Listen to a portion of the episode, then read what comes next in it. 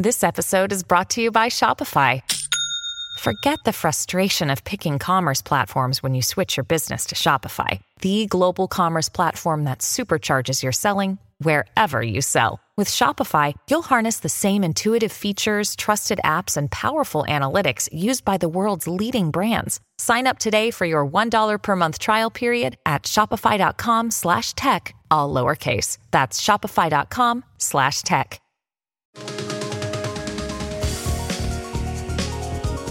Apple says it's running scans to detect if any photos in iCloud contain child sexual exploitation material. But why is it setting off a huge controversy and debate over our privacy? I'm Roger Cheng. This is your Daily Charge. First off, I'd like to thank my colleagues for pitching in and guest hosting the podcast last week while I was out. I figured on my first episode back, I'd dig into something tough. So, with me to hash out all of this is our resident Apple expert, Ian Sherr. So, Apple says it has a new system that scans for sexual abuse content, and that has set off a lot of privacy concerns. Before we get into that, can you talk about how this system actually works? Yeah, so there's actually um, several systems that Apple announced last week. Uh, so the first system, the first two are kind of minor compared to the third. So the first two are they added some kind of stuff to Siri that if it gets a sense that you might be in trouble, uh, you know, and maybe you're a child who has been kidnapped or whatever else, imagine whatever you want, uh, Siri will immediately bring up ideas and suggestions for kind of how to how to help you through the situation. And that's actually stuff that was uh, that Apple worked with the National Center for uh, Missing and Exploited Children to help put together. So it's something that a lot of advocates have been asking for is for Siri to actually have like helpful information in situations that are extreme. Uh, so that's really great. The second thing is a little more interesting. It is in the Messages app.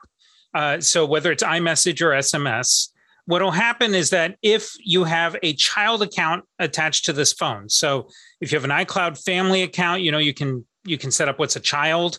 Uh, usually, it's really good to stop them from buying too much stuff on Fortnite. Uh, and so, what it'll do is that if it detects that a uh, explicit photo is being either sent or received, it will hide that photo and warn the person ahead of time hey, maybe you didn't intend to send this, or hey, maybe you shouldn't be looking at this. Now, that's not going to stop them from looking at it, but it does raise uh, a couple of of kind of warning things. If you have to imagine, you know, especially um, you know, if we think about the kind of awful experiences that some people have when they're sent photos that maybe they didn't ask for, this could be really helpful in that regard. So that's the second thing. The third one is the one that's become a privacy kind of nightmare debate. And this is the one we're really focused on here, which is that Apple is going to start scanning the Photos app on the phone to see if there is images of child exploitation in the phone. And this is all based upon technology it built with the help of the National Center for Missing Exploited Children to effectively be able to break down every photo in your phone into a bunch of ones and zeros in code and be able to match that against a database of known images of child exploitation. So this so, isn't like you've got a photo of your kids in the bathtub and it says, "Oh, that looks bad." That's not what we're talking about. It's purely just that database. But still, it's caused a lot of concern. Yeah, that I think that's a really important distinction to make that this is not actual images being used, but it's code. But that said, I think the, the concern is that there are technically still, I guess, the potential or the fear of false positives if, I guess, the code matches uh, or it was incorrectly applied to certain images. Like, is, yeah. is there a way for, for, for this to be mistaken or, if, you know, your photos to be incorrectly tagged as material, child abuse material? Yeah, so there's there's definitely a lot of uh, concerns that have come out of the privacy community around this, and Twitter. There's a whole section of Twitter devoted to this conversation now, and a number of uh, of researchers. Uh, as you can imagine, right? All software is fallible because humans are fallible and we wrote it. And the reality is that there are ways to trick a lot of these, what are called hashing systems, into doing a false positive. So there's a possibility that there could be. It seems as though, although Apple hasn't been very publicly talking about this, it seems as though Apple built in protections for that. Uh, one of the things is that they said that it's not going to just be one photo that trips the system. Uh, what it'll do is that if it detects a uh, they weren't going to share publicly, but a certain number of these images. So we'll say ten for this for the case for this argument. If it detects eleven of the images, right? So you get to have ten uh, positives. If you have an eleventh, then Apple is alerted. The keys to unlock the information are given to Apple, and then once Apple goes through it, and says, oh, this is a problem, they then decide what to do, right? They get law enforcement or National Center for Missing Exploited Children, whomever else involved. So this, you know, they're not going to just be, oh, this one image got it, which I think protects people somewhat from the false positives, although this is all a theoretical debate right now. But um, that's how they're trying to solve for that, at least, it well, seems. Yeah, a lot, a lot of this definitely seems like it there, there's a lot that's up for debate here in discussing yeah. this. What exactly are security experts and privacy advocates saying, and what are they worried about? Yeah, there. So a lot of the first off, I think there is no one in this debate who says that it's bad to be trying to take down child exploitation. Right. Everyone agrees this should be happening. And furthermore, as we have looked at how technology industry has been trying to focus more on privacy even facebook when they started offering private groups right and encrypted chats one of the first conversations that came up from the privacy community was well wait a minute if you're allowing this type of stuff what's going to stop terrorists from recruiting people and and bad people from swapping images on the internet and all sorts of other stuff? So there's always that conversation going on. Now, I think what's interesting is that the privacy and the security community have said, well, this is a great idea insofar as trying to solve for this problem of you've got images on the phone, they're encrypted, right? So the, the they're not able to be unlocked by anyone without the passcode. And you know, still, how do we stop this stuff from proliferating? The problem that a lot of people have is the slippery slope argument right? And it's easy to dismiss any slippery slope argument, but let's dig into it for a second. The concern being that this is a database that Apple ostensibly controls in some way of all of these hashes, right? Again, the broken down data of the images that you know they're testing your images against. Well, what if someone added to that database and it wasn't an image that came from the National Center for Missing Exploited Children, but instead an image of, let's say, the tank man from Tiananmen Square, right? It's the best example because it's one of the most uh, outlawed images in the world, right? And imagine the Chinese government going to Apple and saying, you've got to add this to your database, right? Or even, you know, you could imagine any number of scenarios past that. So that is really where a lot of the concern is. It's not so much that this tool is going after this one group of people that we all agree is bad and need to be stopped. It's the larger question of well, you know, the cost of freedom is eternal vigilance. How do we make sure that you and I or any political dissident in the future is protected as well? Yeah, I've heard the argument made that, you know, even though this is a well thought out and very narrow and specific backdoor, it's still a backdoor, uh, and that is that is problematic for a lot of folks because it does open this wider door to potential abuse. Um, what is Apple saying about this? Yeah, they've they've primarily spent a lot of their time. So first off, the way that this came out, I think, caused some of the trouble initially. Um, it, it, you know, the, the, this all started when a couple of publications, Financial Times in particular, uh, got wind of it early, and then suddenly it appeared as though Apple had an embargo planned, but it got kind of messed up and broken and all sorts of stuff. And so this stuff started leaking out. So the most sensational parts of this came out first, which of course did not allow Apple to set the conversation. And I think even, you know, put PR aside, whenever we're talking about something this sensitive, it needs to be it needs to be discussed in a very serious conversation and not by a bunch of people freaking out on Twitter. So that is part of the problem right there.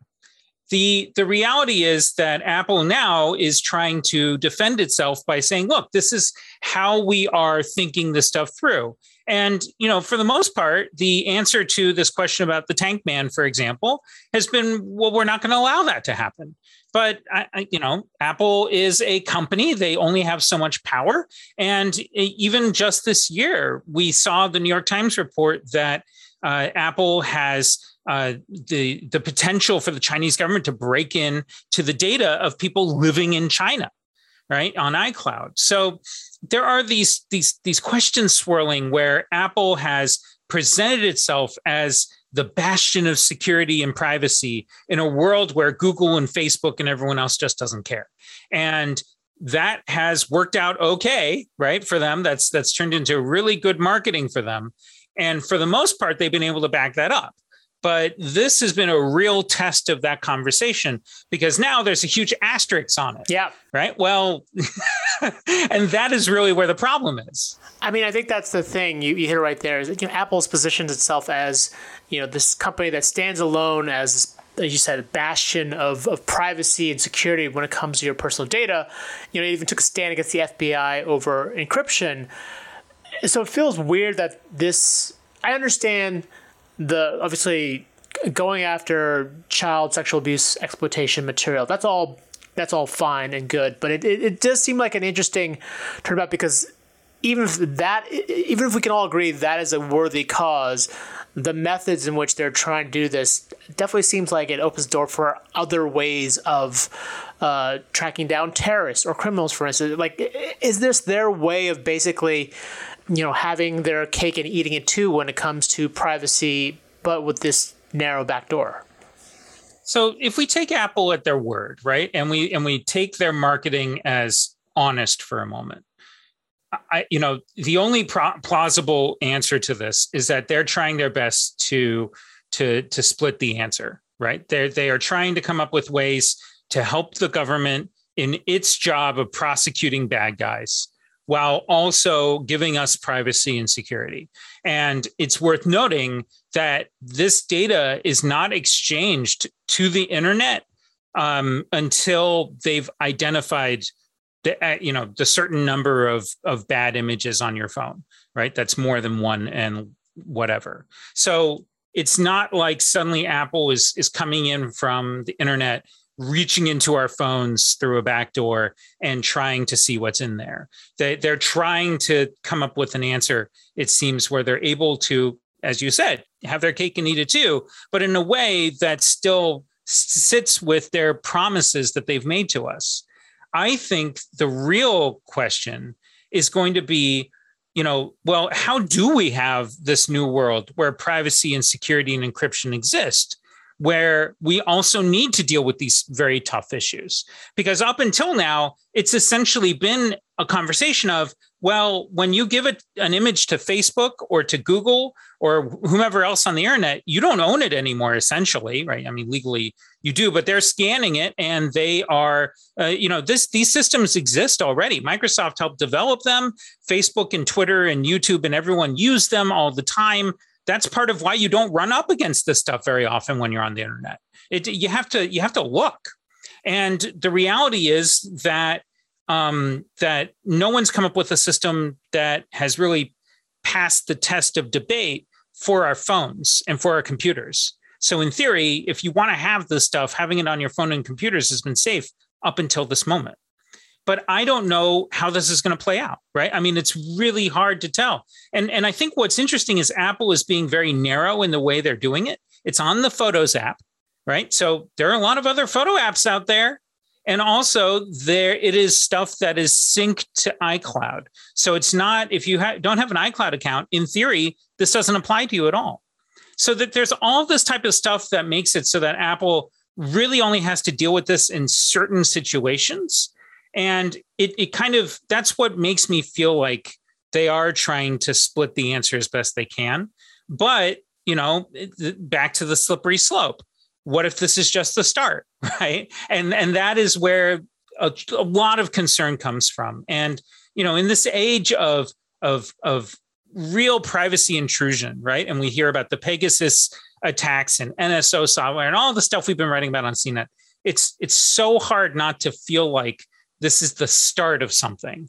And that alone, you know, Edward Snowden refused to have a phone plugged in in his in his in his uh, in his room when he was talking to the journalists because he was terrified of the fact that they could that literally they could listen to a, a, a, phone that was on the receiver. And that is the world that we lived in that we didn't really truly understand until now. So how much further can this go that is the real concern that a lot of people have Got it. And yeah, there's clearly this is just the start of this debate, and there's a lot going on. Uh, Apple has uh, issued its own FAQ to state its case about this. We'll have our own FAQ that Ian's writing up uh, that you can check out on CNET shortly.